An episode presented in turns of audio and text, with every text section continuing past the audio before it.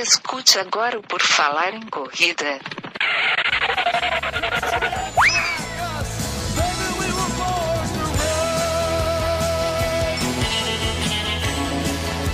Are you ready to run?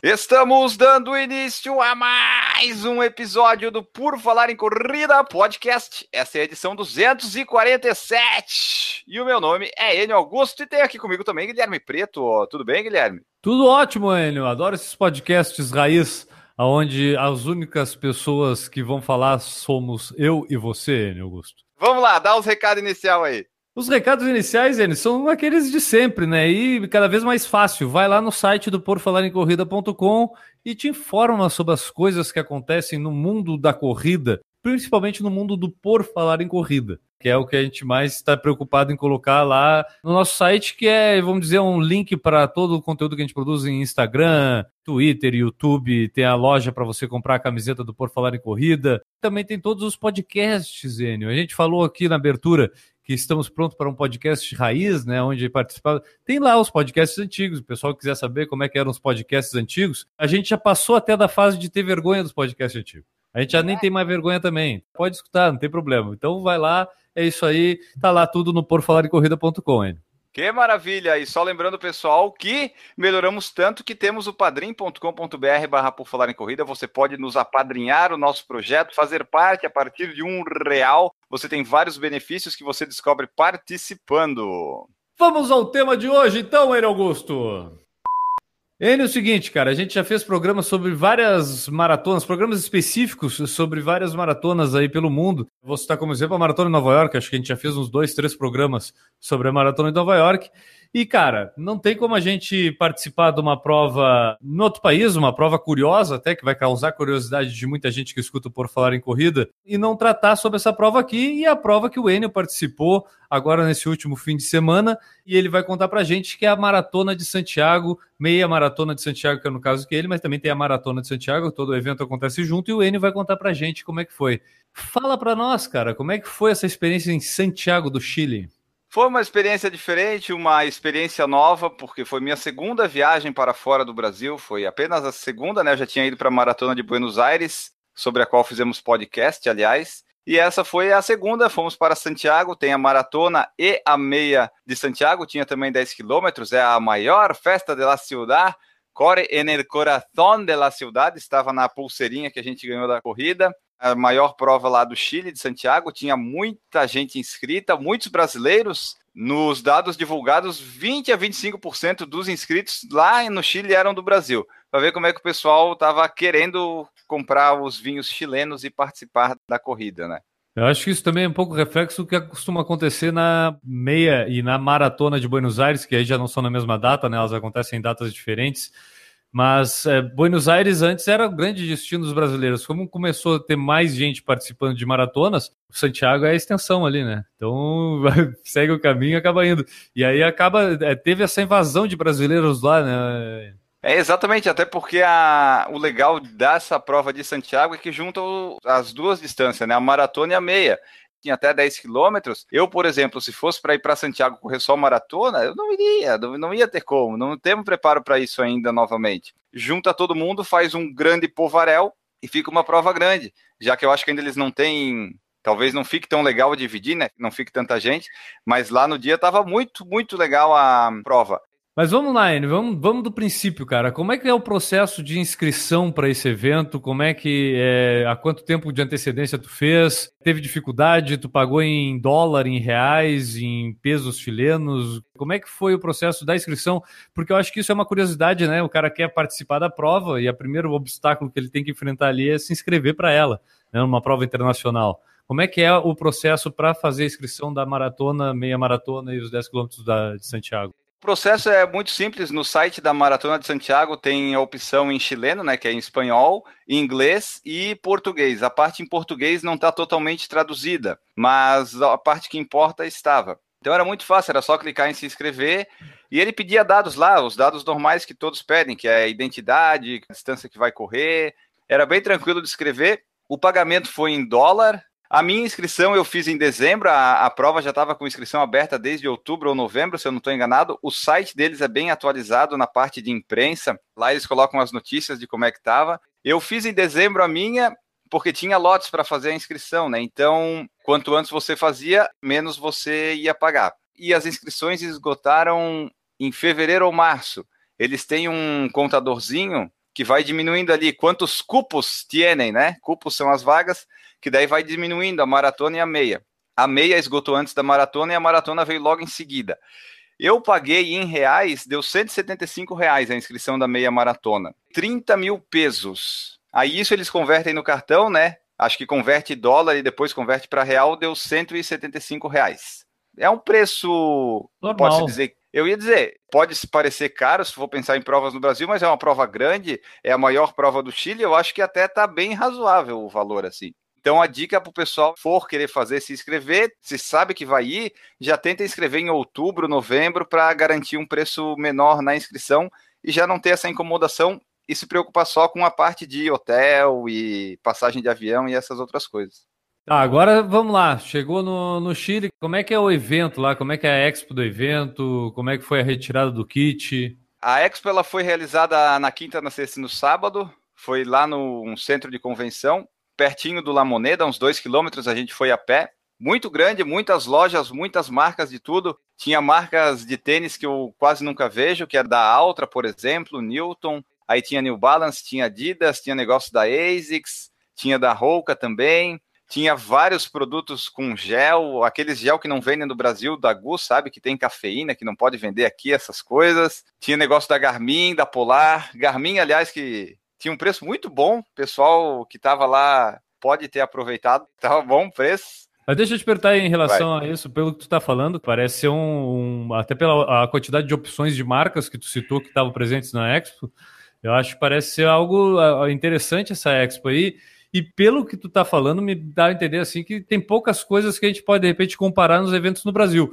Tu já participou de eventos em São Paulo, Rio de Janeiro? É parecido? Como é que tu pode comparar, vamos dizer, a grandeza da Expo deles assim? Pela diversidade das coisas nem se compara. Tipo, eu já fui nas da ASICS quando tinha a São Silvestre e tal, que é grande assim, né? Tem a São Silvestre até mais, tem vários estantes, mas ali no Chile eu achei mais organizado, mais bem distribuído as coisas, mais variedade, mais marcas.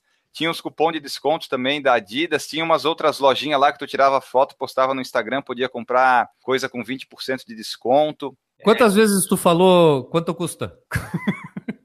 Até que tinha o preço na maioria, mas foram algumas. Os tênis geralmente perguntava: "Quanto está este Roca?" Daí a pessoa falava, daí pegava o aplicativo para converter, né, para ver se valia a pena. Tinha também um espaço lá para tirar foto com um painel, que daí tinha cidade de fundo, sabe? Tinha uns prédios, dá a impressão que estava na rua. E tinha também da Gatorade, tu podia tirar foto, daí saía personalizada a foto, tem um pessoal que botou. Tinha personalização das camisetas, era uma fila enorme. Teve uma amiga nossa que pegou a senha, acho que era 700 e pouco, e estavam chamando 300, sabe? Era muita gente querendo personalizar a camiseta. É de graça, né? Pessoal de graça vai. E ali entrava na Expo, tinha todas as lojinhas, dava para ver tudo. E descendo no saguão lá tinha a entrega das camisetas. Era um negócio amplo, grande, tinha 21, 42 e 10, dividido pelos números, sabe, de 500 a 1000, 200 a 300, aquelas coisas, bem separadinho, bem fácil de pegar. Só tinha que apresentar o comprovante de inscrição que eles mandaram no e-mail. Isso é legal falar. Na semana anterior da maratona, eles mandaram o e-mail com o comprovante de inscrição e também com o manual do corredor. É um manual completíssimo. Vou até colocar no link do podcast. Tinha 60, 70 páginas de PDF, dizia onde é que tinha hidratação, altimetria, dizia o que, que ia ter, dizia que se tu levasse a tua medalha de concluinte na Starbucks, tu ganhava 20% de desconto. Sabe, tinha muita coisa. É uma coisa que eu nunca vi aqui no Brasil, essa preocupação toda. Tinha um aplicativo da prova que você podia acompanhar seus amigos também. Então, com esse comprovante de inscrição e a identidade, retirava o kit, o número de peito era um papel A4, quase, era enorme já tinha o chip nele. E no verso do número de peito tinha os dados que tu coloca, sabe? Teus dados pessoais e dados de emergência. Já vem preenchido ali. Então, se tu tem um piripaque no meio da prova, eles olham atrás do número de peito, tá ali tudo que eles precisam saber. Na retirada, eles pediam para colocar digital, tu apresentava os dados, tu pegava e tu colocava um dedo ali na digital para confirmar a retirada. Não sei bem para que, que eles iam usar a nossa digital, mas estava ali para retirar. Ideia bem tranquila para pegar. A gente pegava o kit, vinha tudo ali, a camiseta era num outro local mais para cima. A gente saía do saguão e pegava a camiseta. Tinha de 10, 21 e 42. 42 era a regata, que o pessoal, alguns não gostam muito, né? Da camiseta regata. E o 10 e 21 era a camiseta de manga. Uma camiseta azul bem bonita.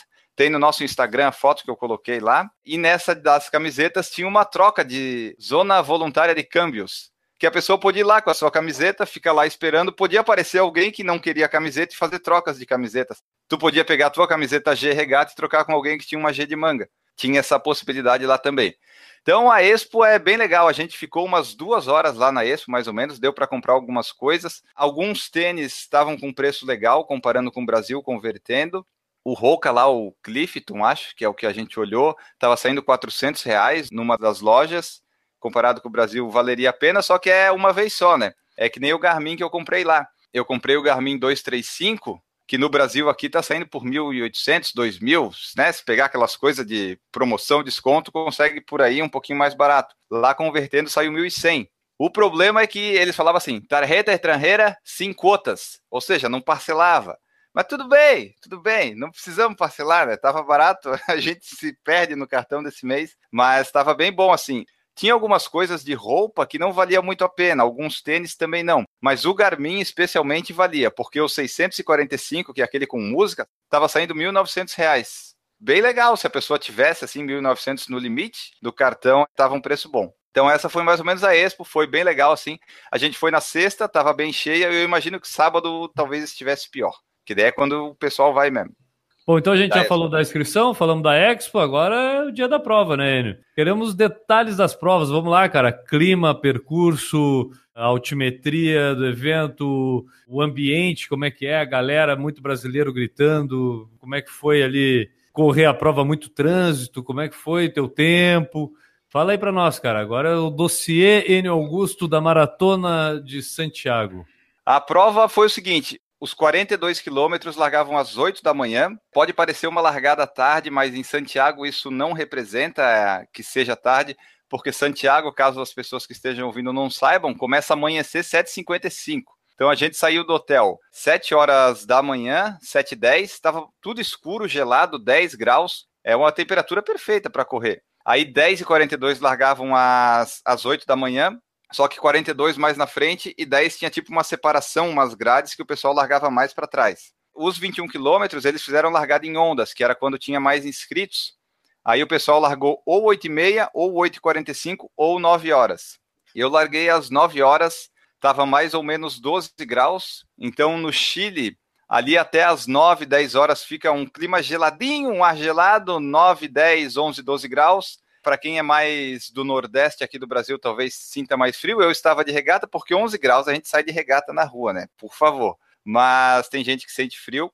Tava bem bom assim para correr nesse começo. Só que no Chile, é, eu percebi, na, a gente chegou na sexta, ficamos sexta, sábado, domingo e segunda. Começa o dia gelado, frio, aí vai ficando quente, quente, quente, quente. Chega perto do meio-dia, uma hora, tá muito quente, fica bem quente. E na maratona foi o dia que ficou mais quente dos que a gente esteve lá. Sexta e sábado saiu o sol, mas não ficou assim tão quente. No domingo já saiu e, e atrapalhou um pouco na metade final da prova, mais o pessoal da maratona. Eu terminei ela antes das 11, mas já estava sentindo um pouco também.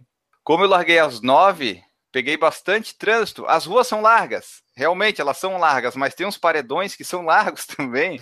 É muito, é muito bom isso fizemos alguns desvios. Para o pessoal que estava na maratona e nós da meia, ainda pegamos uma parte, tinha uma linha azul pintada, sabe? Aquelas listras que tem em Boston, Berlim, para o pessoal que quiser fazer o menor caminho, depois não reclamar, ah, meu GPS deu um quilômetro a mais, essa prova está errada. Tinha lá a linha para o pessoal seguir. A altimetria da prova, da meia, que foi a que eu participei, ela começa com uma leve descidinha até os 5 quilômetros, e depois dos 5 até o 16 é uma leve subida, mas é aquela subida, falsa subida que tu não vê, pelo menos eu não vi, tu não vê que tá subindo, mas o teu corpo sente, porque o ritmo começa a cair e eu não entendia direito por que, que ele estava caindo. Eu não estava lembrando da altimetria da prova.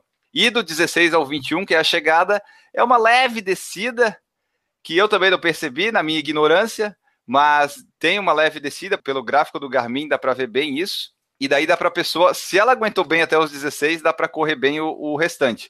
A maratona já sobe do 22 ao 30, que tem a subida, essa falsa subida, né? E daí pega o pessoal ali que pode dar uma quebradinha nos 30. O clima estava seco, né, como costuma ser. A hidratação eu achei um ponto negativo da prova, porque assim, começou com 5 em 5 quilômetros, até o 15 quilômetro foram só três postos, aos 5, aos 10 e aos 15. Mas o Enio não toma água, então é um ponto negativo para os outros da prova.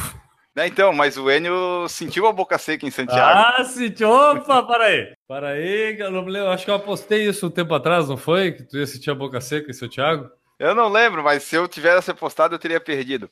Não teria problema esses postos serem a cada 5 quilômetros se eles tivessem bastante água e bastante mesas. Só que assim, o primeiro posto de água, ele tinha tipo assim, 5, 6 mesas, quatro de Gatorade e duas de água. E é num copinho, vem pouca água. Para pegar água, tinha que parar de correr. Daí esse primeiro posto eu perdi, não consegui pegar água. E foi bem quando começou a subida, ali no 5. Então eu peguei a parte que começou a subir sem água. Aí eu comecei a sentir já o sol um pouco seco, a boca já começou a ficar seca. Aí no décimo quilômetro e no décimo quinto, não, minto, no décimo primeiro quilômetro que veio o posto, não foi no décimo, eles fizeram seis quilômetros sem hidratação. E no décimo quinto eu peguei água. Eu fui lá, parei. Era muito engraçado porque é, todo mundo ia pegar água, daí o pessoal ia meio que se empurrando, ia todo mundo andando, ia dando umas cotoveladas assim, né? Sai, eu quero pegar meu Gatorade, minha água. Nesses dois pontos eu fiz meus piores ritmos da prova, porque eu tive que caminhar para pegar água.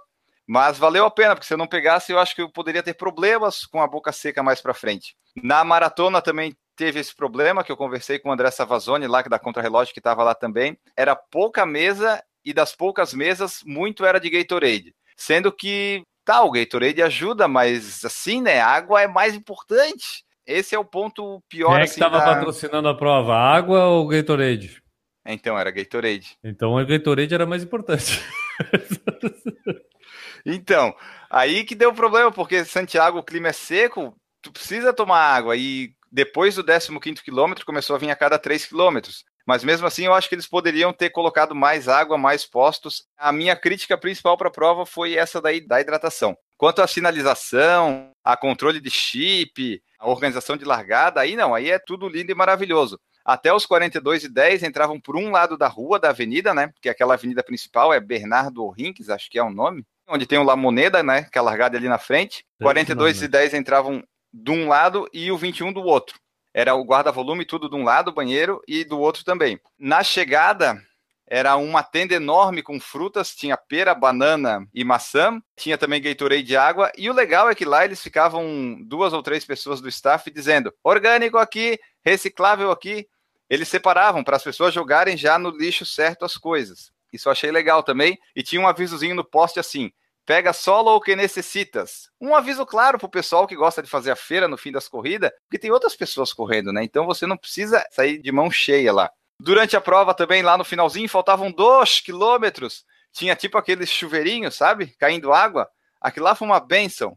Caiu assim, dava uma refrescância, podia ter aquilo do resto da prova toda, que seria uma maravilha. Um outro ponto é que a largada dos 42 quilômetros é com tiro de canhão, Passam três aviões lá do. Deve ser do Exército do Chile, sei lá eu, fazendo no céu três listras: uma azul, uma vermelha e uma branca da bandeira do Chile, e em seguida sai um tiro de canhão e começa a prova, a maratona do Chile. Basicamente foi isso. A prova, o dia da corrida em si, é muito organizado, muito perfeito, muito fácil de correr lá.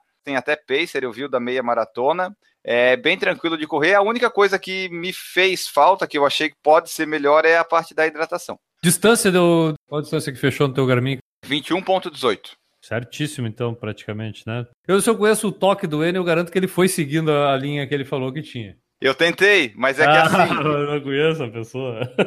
eu tentei, mas só que mais pessoas tiveram essa ideia e algumas pessoas eram mais lentas que eu. É, imagino. E, e daí, porra, é foda, tem quatro pessoas assim na linha, daí eu quero passar e eu não consigo, daí tinha que dar umas voltas.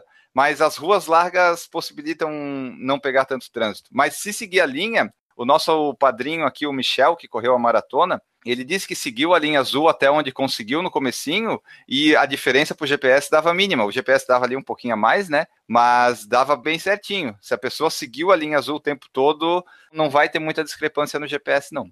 Beleza. Deixa eu fazer umas perguntas aqui que o pessoal deixou aqui para ti. Pergunta mais importante, N, você comeu hot dog com abacate? Eu nem sabia que tinha isso lá. Eu descobri um prato típico do Chile que é o alopobre. Eu descobri um uma vez que eu fui lá que é o barros de arpa.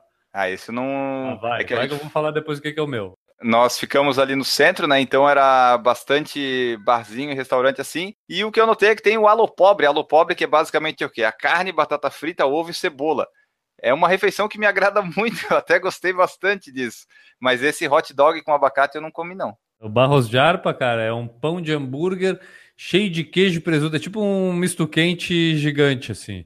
Esse ah. é o barros de arpa. Mas nos restaurantes eu via o pessoal pedindo uns hambúrguer, um sanduíche, mas o tamanho do pão era realmente era o tamanho do prato, assim, era, um, era uma coisa bem ignorante. Olha só, Enio, o clima seco ou úmido lá no Chile? Tu acho que tu já respondeu aí, né? Até tu abriu mão da tua religião para poder tomar uma água durante a prova. Tava seco. Assim, eu não achei tão seco a, como o pessoal falava que ia ser de tipo sentir mal para correr. Eu consegui correr legal. Só que realmente a boca fica seca depois de um tempo. Até eu tomei o Gatorade no quilômetro 16 para ver se dava uma ajudada, porque a água era tão pouca no copo que eu peguei, ah, vou pegar o Gatorade e a água para ver se vai, né? Daí aproveitei que era descida e daí foi. Meu melhor ritmo na prova foi os últimos 5 quilômetros. Tem uma pergunta aqui do Juliano Colodetti. O que você achou de diferente da maratona de Buenos Aires? Estou querendo me programar para fazer uma meia dessas ano que vem. Tu correu Buenos Aires, como tu falou, comparando as duas assim, o que, que tu achou? Buenos Aires é mais fácil correr, é nível do mar, é mais plano. Se a pessoa vai mais com o objetivo de fazer tempo, eu diria para ela ir para Buenos Aires. Mas se ela quer passear, aí pode ir para qualquer uma, porque Chile, se tu vai com tempo, tu pode ir lá Valparaíso, Vinha del Mar, pode visitar as vinícolas, pode de repente ali no deserto do Atacama, se tiver mais tempo, dá para fazer vários passeios legais no Chile. Na Argentina também dá, né? Mas se a pessoa for pensando em tempo, eu acho que a Argentina é mais plano e mais fácil de correr. Rodrigo Meleiro pergunta aqui: N, aumentou tua coleção de tênis? Não, aumentou a de relógio GPS só. Aliás, estamos vendendo um Garmin 10 que alguém aí. quiser, está funcionando perfeitamente. Três anos de uso, já me acompanhou muito por aí, né? Quem tiver interessado, já temos um interessado, aliás, que estou conversando com ele, então está aí, estamos vendendo.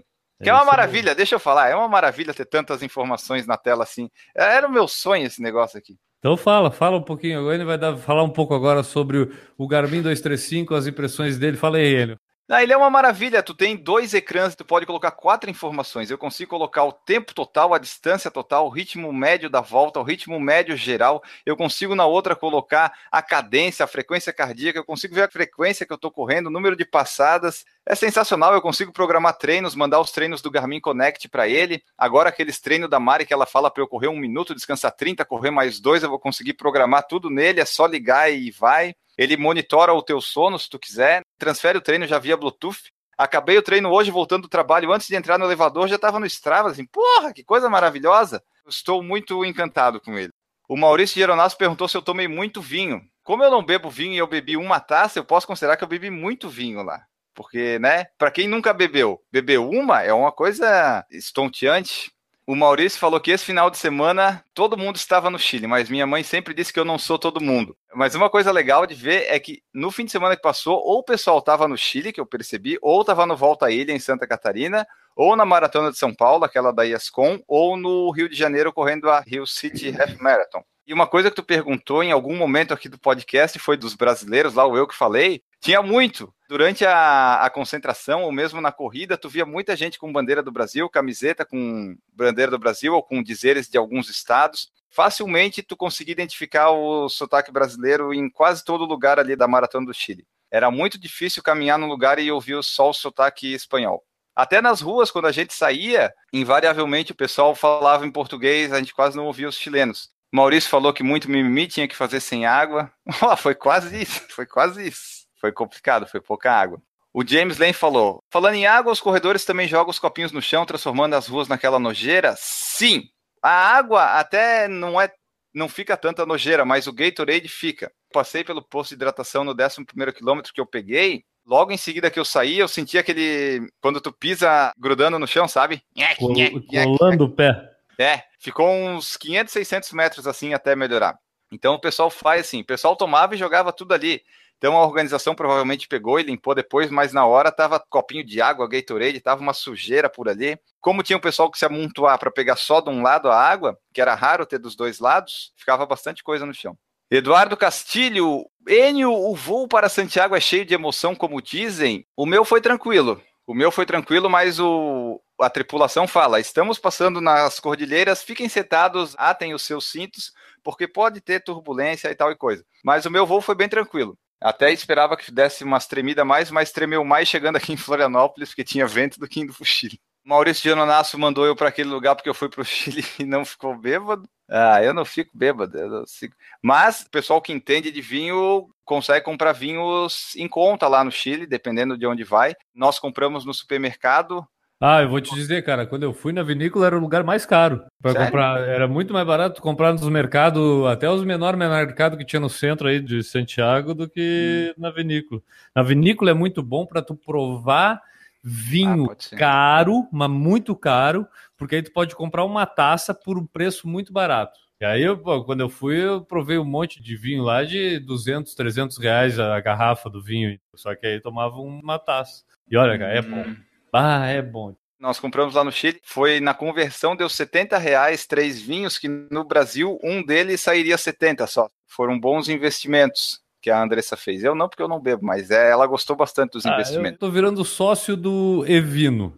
Ah, eu conheço isso. Cara, é a mesma coisa, porque aí é o seguinte, aí tá comprando igual o preço de vinho do Chile. E no Chile, nos supermercados, alguns deles têm promoções também, tanto de vinho quanto de chocolate, que foi o que eu olhei bastante tu leva três, paga dois, tem alguns descontos, algumas promoções que vale a pena ficar de olho, dependendo do vinho que a pessoa gosta. O que me falaram lá é que os vinhos, os melhores, ficam na prateleira de cima, na prateleira do meio ficam os mais ou menos, e na última prateleira ficam os mais de entrada, sabe? Os mais baratinhos. Todos eles dizem que são muito bons, né? Porque vinho chileno dizem que não tem como ser ruim. Então, se a pessoa não tem muito dinheiro ou quer começar ali por baixo, dá para comprar várias garrafas.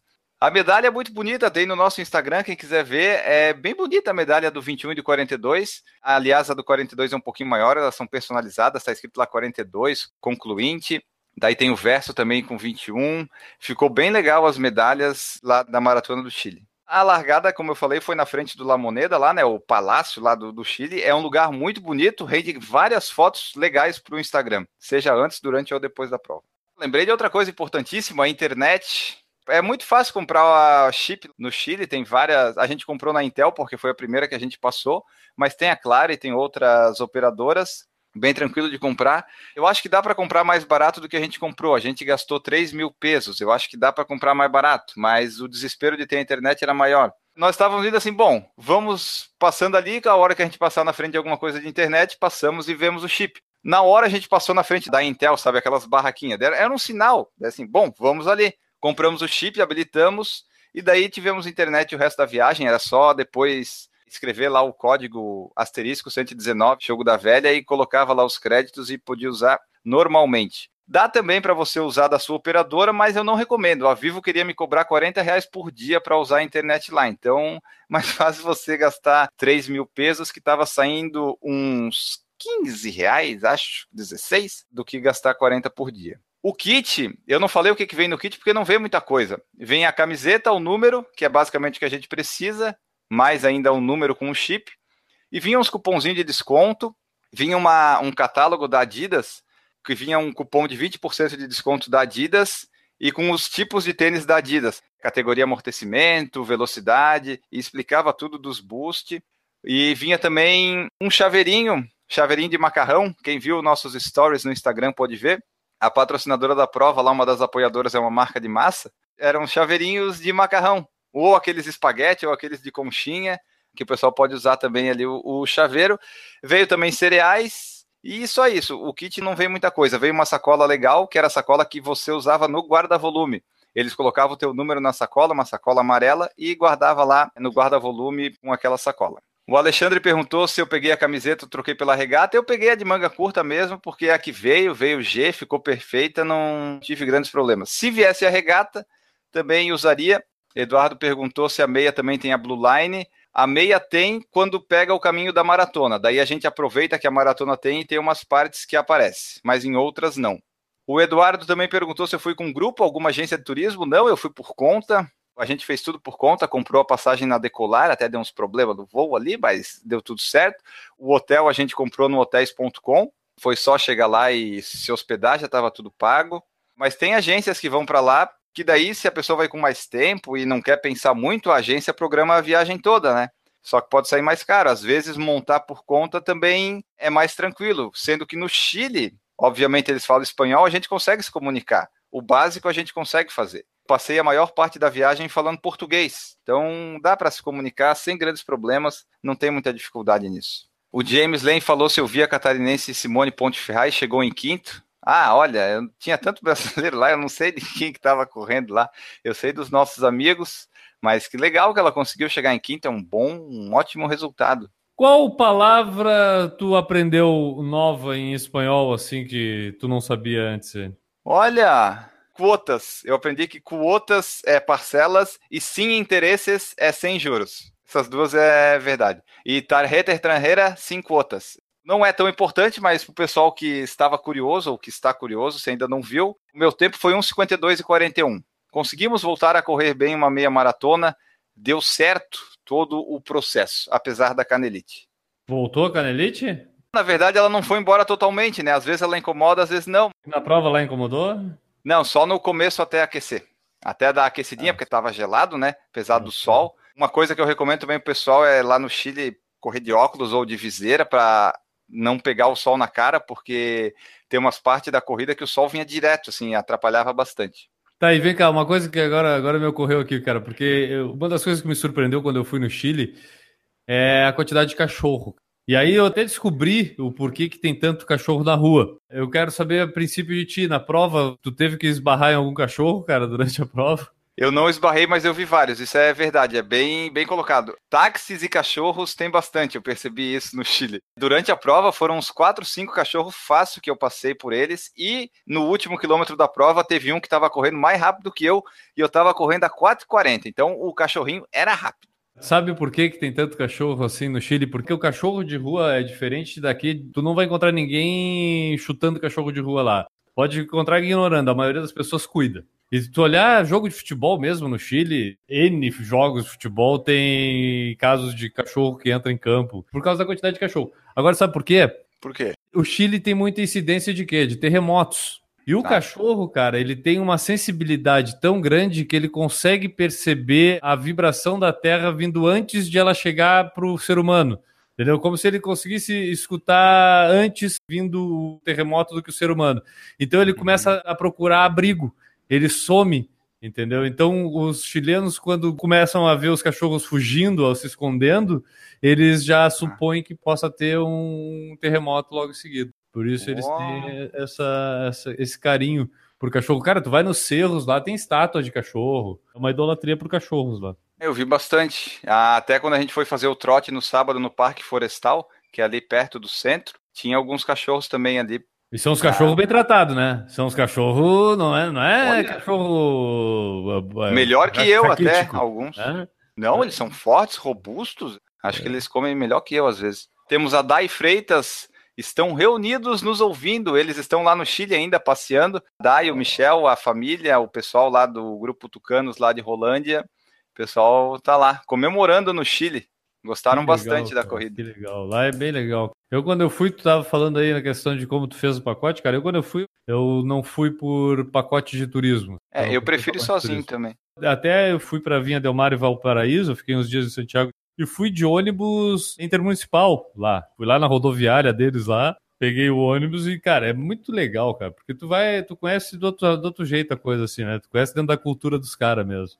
E é tranquilo, cara, é tranquilo. Apesar de tudo, é, um, é um, uma região, principalmente Santiago, e dali até Valparaíso, Vinha Del Mar, que é perto, é muito afeito ao turismo. Então, dificilmente tu não vai encontrar alguma coisa, entendeu? Tipo, ah, hospedagem. Porra, Vinha Del Mar, a cada quadra tem uma hospedagem. Em Santiago, a gente achou um hotelzinho ali, cara, pô, por micharia, sabe? Tipo, eu, pelo menos para mim, o que importava era a cama. Em Vinha Del Mar, a, a, maioria dos hotéis são feitos todos de madeira, de wood frame, porque lá tem muita, muita influência da, da cultura do Canadá, cara. Olha que loucura, mas é, eles são meio. tem uma relação muito próxima com o Canadá, os chilenos vão muito para o Canadá. Entendeu? E acabam voltando e depois trazem as coisas de lá, e uma delas é o wood frame. E os hotéis em Vinha Del Mar, a maioria dos hotéis esses pequenos que a gente consegue legal, são de madeira. Então é o seguinte, não dá para fazer lua de mel nesses hotéis, tá? Porque senão a cama Não. bate na parede. e aí, ó, o neguinho fica escutando tudo. Então, se for para fazer lua de mel, pega um hotel mais carinho. Eu achei a, a água do Chile muito ruim, muito diferente. Porque tu escovava os dentes, parecia que o dente continuava sujo por causa daquela água maldita, que eu não sei por que, que ela é diferente. É água da geleira direto, tá ligado? Ah, Tipo, então isso é isso. É, isso aí é água direto da geleira e água de gelo é o que escorre ali por pedra, por tudo. Não é que nem nós escorre na natureza lindinha, bonitinha, né? Tipo, lá o troço é Então. mais deserto.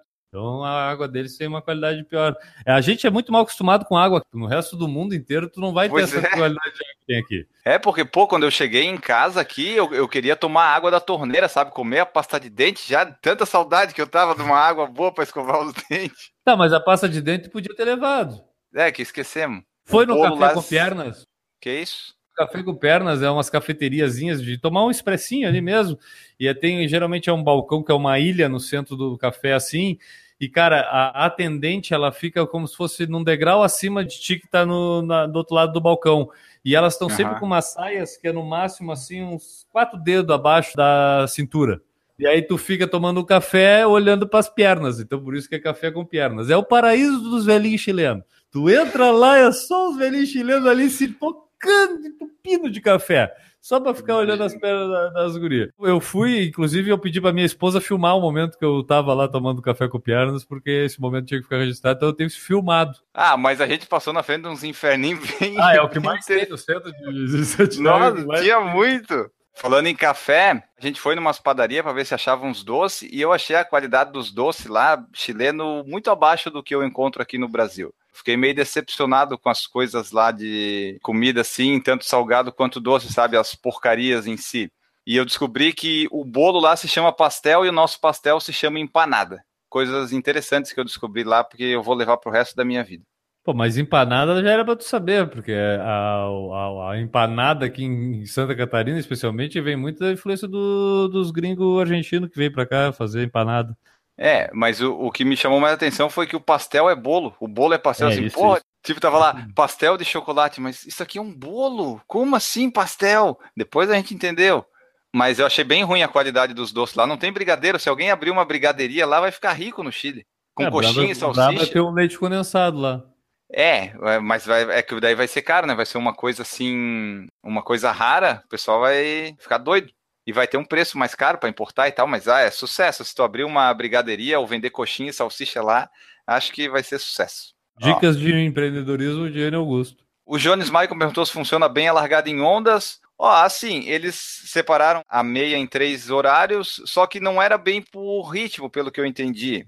Ficou bom porque foi um pouco em cada onda, só que tinha os- o pessoal mais lento nas três ondas. Mas ficou mais fácil assim de correr. Até tinha a opção de mudar a largada de onda lá. Eu podia largar às 8h30, 8h45, mas aí a moça pediu: ah, comprovante de tempo. Você fazem quanto tempo lá média? Eu disse, ah, deixa às 9, deixa que não tem problema. Eu acho que foi meio aleatório isso. Talvez agora já tenha mudado, mas quando eu fui, o que me surpreendeu é que lá não existe moto. Tu viu moto andando na rua? Tu não vê moto, eu não vi moto andando na rua. Quase lá, nenhuma. É, Quase então. nenhuma. O que tem bastante é táxi. Táxi, nossa, tu dá um espirro, aparece quatro ali. Quase que nem Buenos Aires, né? Buenos Aires também. Dá um espirro, parece seis táxis. Dos seis, quatro estão querendo te roubar dinheiro. É isso que eu ia falar. Puta, o táxi. Não, mas o táxi eu fui. Eu... Me falaram isso. O táxi toma cuidado porque ele tem aqueles negócios de dar aqueles golpes das notas e tal. É. Geralmente não aceitam cartão. Então, toma cuidado. Daí a gente foi de Uber. Só que o Uber ainda tá muito incipiente lá. Pessoal ainda está contra, o pessoal está apoiando até alguns.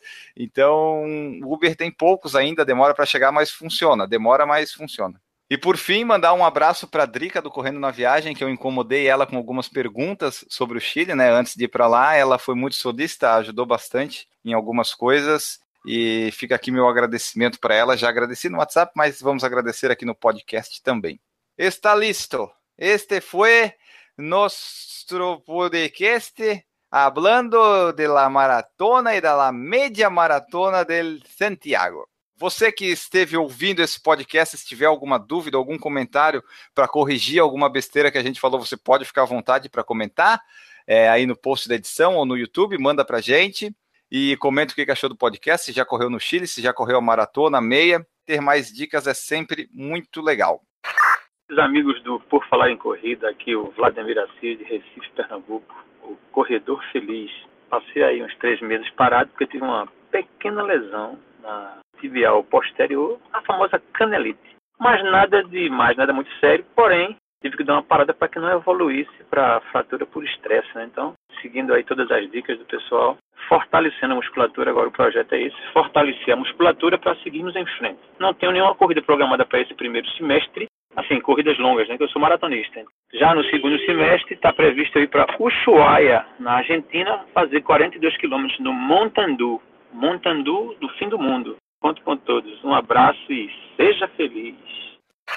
E antes da gente ir embora, só falar do padrim.com.br barra por falar em corrida, nosso projeto que você pode nos apoiar. Você pode ser nosso padrinho ou madrinha e fazer parte aqui dessa família linda e maravilhosa que participa de corridas, faz podcasts e vídeos no YouTube. Você pode fazer como fazem o Alexandre de Oliveira, a Aline Sulzbach, o Antônio Monaschi, o Aristóteles Cardona, a Beatriz Carvalho, o Betuel Sanguineto, o Bruno Silveira, a Cintia Aires, a Daiane Freitas, o Danilo Confessor, o Dejaldir Santiago, o Diego Inácio, o Douglas Godoy, o Eduardo Guimarães, o Eduardo Massuda, o Eric Ito, a Fabiola Costa, a família Nery, o Fernando Loner, o Fernando Silva, a Giovana Calp, o Henrique da Gama, o Everton Ribeiro, o Janir Marini, Jonathan Davi, Jones Maicon, Jorge Oliveira, Júnior Menezes, Leandro Campos, Lorna da Silva, Luiz Oliveira, Marcelo Oliveira, Marcos Calil, Marcos Cruz, Marcos Tenório, Maria Gabriela, Michel Moraes, Nádia Lemos, Natan Alcântara, Regis Chachamovic, Renata Mendes, Ricardo Kaufmann, Ricardo Silvério, Roberta Pereira, Rodrigo da Col, Samu Fischer, Tiago Souza, Vladimir Assis, Wagner Silva, Washington Lins. Agora nós vamos embora, Guilherme Prieto. Queria deixar um abraço para todo mundo. E é isso aí. Parabéns, Zene. Parabéns baita tempo, porque a prova não é uma prova fácil, né? A gente viu até pelo Garmin Lateu que tem uma altimetria complicadinha ali, né? E o clima não é dos mais agradáveis, é um clima seco, então não é uma maratona fácil de fazer um tempo principalmente se desafiando a fazer sub duas horas depois de um bom tempo, como era o teu caso. E, cara, parabéns, parabéns pelo teu desempenho em Santiago e parabéns para todo mundo que correu aí nessas últimas semanas. Um abraço e um beijo. Voltamos na próxima semana, em Augusto. Exatamente, nós voltamos no próximo episódio falando sobre alguma coisa muito relevante no mundo das corridas. Um grande abraço para vocês todos e tchau. Errou! Carlos Eduardo dos Santos Galvão Bueno. Aí, ó, viu? Ele falou ontem, cara, isso, tá ligado? Eu é como se o teu nome fosse Silva de Oliveira, tu usasse teu nome artístico Silva é, de Oliveira. É isso aí, é isso aí. Ai, o, nome do, o, nome do, Galvão Bueno é Carlos Eduardo. Ah, mas quando eu encontrar com ele, eu vou dizer, e aí, Cadu? Ninguém vai entender nada, mas ele vai saber quem é ele. Errou! Ah, exatamente. Aliás, lá no. Vamos falar disso depois no, quando começar a gravação, mas lá no Chile Fui abordado já no aeroporto quando cheguei em terras chilenas. O Caio. O que, que a Caio... polícia te perguntou? Não, pô. Não foi, a, foi polícia. a polícia que te abordou? Não, pô. Eu, aqui, ó, foi o nosso grande ouvinte Caio Costa, lá de Maceió. A gente calhou de cair bem na. Ele disse: pode tirar uma foto? Daí, ah, pode, né? Que legal, que legal. Ah, isso aí. Parabéns à coragem do Caio de tirar uma foto com ele. É, fez a primeira maratona dele lá no Chile. Parabéns para ele. Errou! Deixa eu só fazer uma última coisa aqui que eu estava exportando os vídeos da, da viagem, agora que acabou. Deixa eu só apagar aqui para eu me organizar melhor. Mas aí, ninguém tem pressa. Hein? Esse pessoal do YouTube não tem pressa, eles gostam de pressa na hora. Errou! Chile então, que não tá na Copa do Mundo, né? Não foi. Não tá. Eu devia ter falado isso pro Cristóbal, o nosso motorista do Uber que levou pro aeroporto, não que foi. eles não estão na Copa. Errou! E o pessoal pode aguardar aí em breve muitas dicas de Garmin 235 ah. no canal do Por Falar em Corrida lá do YouTube. Ah, sim, porque a viagem de volta eu vim lendo o manual do Garmin, porque né, a gente sempre lê o manual do Garmin quando a gente compra um novo. Errou! É, eu só quero deixar claro pro pessoal que toda vez que o N falar a gente não significa eu e ele. Significa ele e a meritíssima senhora esposa Isso. namorada do Namorado. É, Exato. Entendeu? Tipo, porque ele fala a gente, o pessoal pode deixar por fora em corrida, "Ah, a gente, a gente, a gente. Daqui a pouco ele vai dizer, a gente foi pro quarto do hotel. Eu disse, não, não sou eu. Não é o caso aqui. É, não. Errou! Botelho Cunavara, mande um salve. Olha só que nome bonito, hein? Ah, o Botelho Cunavara. A pessoa conseguiu criar um usuário do YouTube para lá colocar. Mas tudo bem. Pô, esse, esse- o cara. Ai, dizer uma coisa. Ele criou lá o e-mail Não, o cara, perdeu, o cara perdeu pelo menos uns. Assim, ó, esse cara foi rápido uns 30 minutos da vida dele pra criar um, um perfil. Só para os outros lerem e ele rir da cara dos outros. É Ah, mas se a eu, achei engraçado, eu achei engraçado. Botei ele com É, se, se a- se a- se a pessoa é feliz assim, deixa ela. Para aí, vem cá, gordo do gongo.